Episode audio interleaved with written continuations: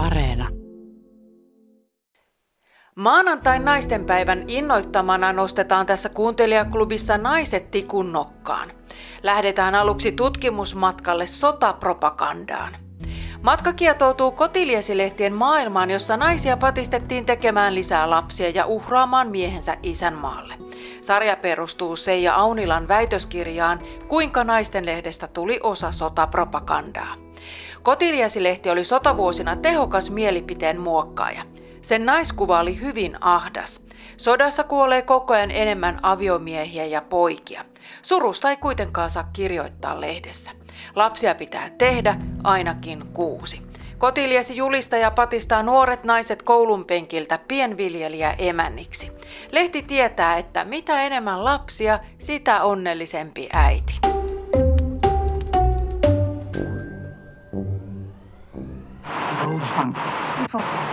Ensinnäkin nuorille tytöille on selvitettävä, että heidän korkein elämäntehtävänsä on kehittää ja kasvattaa itsestään terveitä ja kelpoäitejä tulevalle polvelle.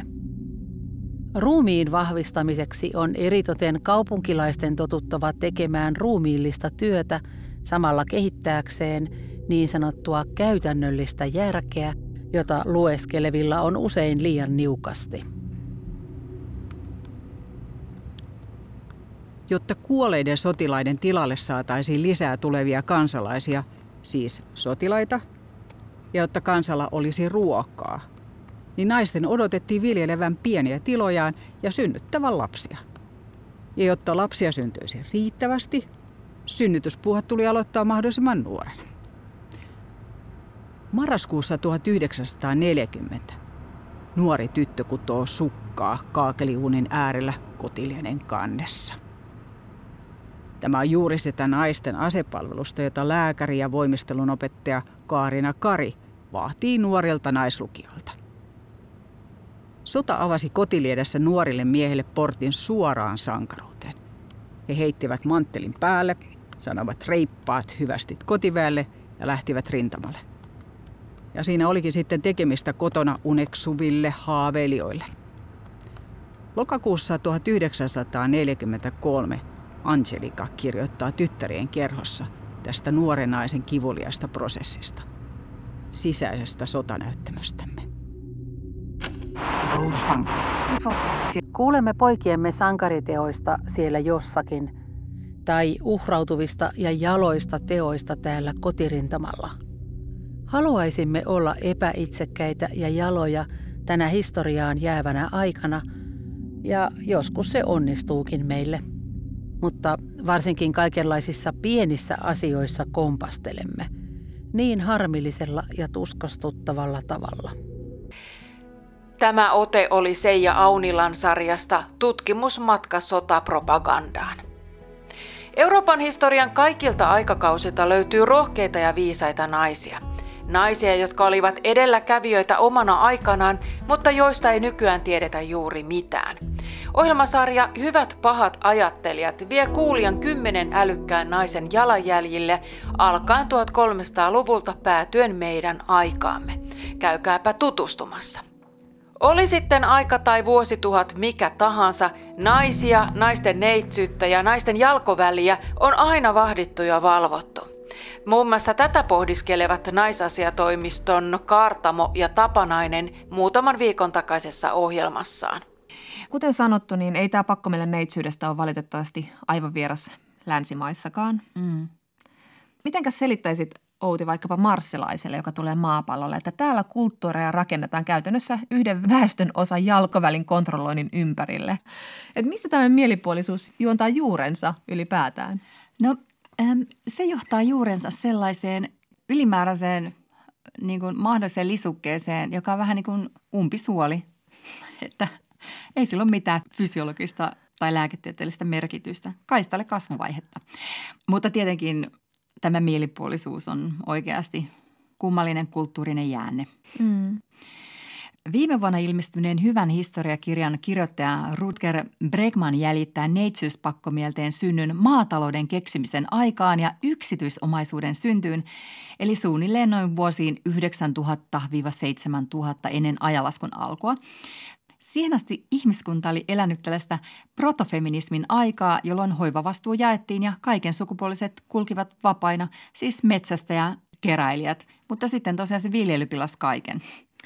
Joo, ja yksityisomistuksen ja maatalouden keksimisen myötä pojat jäivät kotiin isiensä luo vahtimaan maatilaa ja eläimiä ja sitten heidän piti lähteä hakemaan morsiamia muualta omalle tilalleen. Ja sitten vuosisatojen mittaan naimakelpoiset tyttäret pelkistettiinkin ihan vaan kauppatavaroiksi. Lehmät, lampaat, tyttäret, mitä näitä nyt on? Niin. Ja tämän Bregmanin mukaan uusissa perheissä näihin naisiin suhtauduttiin lähtökohtaisesti epäluuloisesti ja heidän tärkeimpänä tehtävänään pidettiin sitten tietenkin biologisen pojan synnyttämistä miehelle.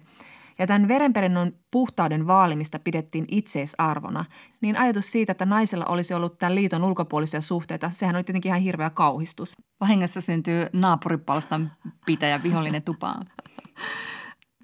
Ja sitten pikkuhiljaa sitten alkoi muodostua tämmöinen pakkomielle näiden tyttären neitsyydestä ja naisia alettiin esimerkiksi hunnuttaa. Ja Breckmanin mukaan tämä itse asiassa neitsyys pakkomielle, niin sen syntyessä syntyy myös patriarkaatti. Oo. Eli näin ollen me voidaan todellakin niin kuin ajatella niin, että, että tämä neitsyys ja ylipäätään naisen seksuaalisuuden kontrollointi, niin se on ihan siellä niin kuin meidän arkkivihollisemme patriarkaatin ytimessä. Ja sehän näkyy meidän elämässä monilla tavoin.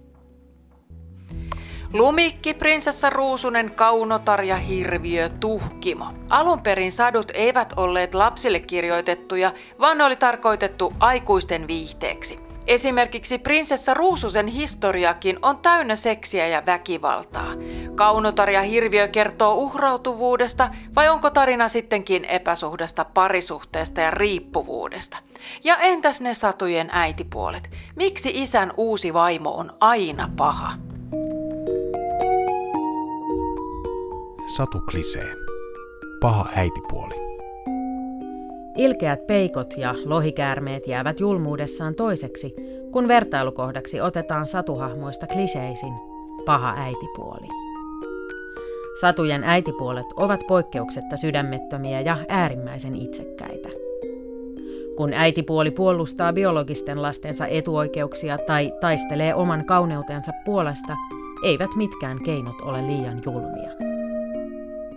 Äitipuolen repertuariin kuuluu niin henkinen kuin fyysinenkin väkivalta. Lapsipuolet kokevat sortoa, alistamista, syrjimistä, poissulkemista. Ruumiillisen väkivallan kirjo on myös laaja. Seuraava lista sisältää muutamia Grimmin saduista poimittuja tapoja, joilla paha äitipuoli hankkiutuu tai pyrkii hankkiutumaan lapsipuolestaan eroon. Myrkyttäminen esimerkiksi kammalla, paidalla tai omenalla. Metsään hylkääminen ja eksyttäminen. Pään irrottaminen painavan arkunkannen avulla. Hirviölle naittaminen. Perheen ulkopuolisen murhaajan palkkaaminen. Kuumaan veteen hukuttaminen. Paperisessa puvussa pakkaseen lähettäminen. Eläimeksi muuttaminen ja niin edelleen. Kyllä nyt uusperheissä lapsille uni maittaa. Tämä Kaisa Pulakan Olipa kerran sarja vie meidät satuhahmojen historiaan. Kuuntele ja hämmästy. Lisää kuunteluvinkkejä Facebookissa kuuntelijaklubiryhmässä. Tervetuloa joukkoon mukaan. Nyt kuulemiin. Kuuntelijaklubi.